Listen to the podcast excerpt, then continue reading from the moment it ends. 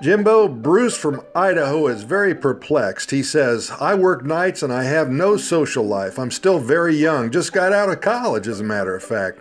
My job pays so well that I hate to quit, but I feel like I'm losing my life. Jimbo, how should I handle this? What's his name? Bruce.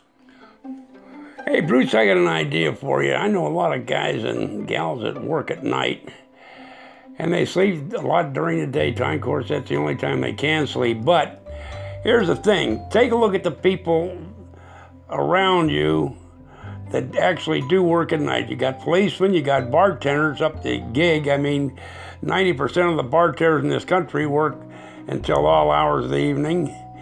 And that I would uh, start looking around for people that also work at night, that have free time during the day when you can get together, go out and do stuff just before you go to work. You, you, there's a lot of opportunities out there for people that, uh, that do not work in the day, that do work at night.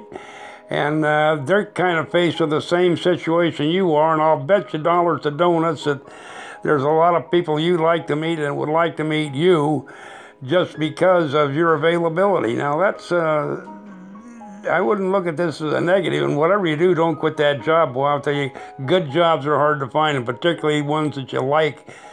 So I would work around that, and you can make it happen. Just uh, just make an effort to go out and meet people that uh, are freed up in the daytime that also work at night. Okay? Best of luck to you. And I know it'll work out for you if you just kind of make an effort. Talk to you later. Be good.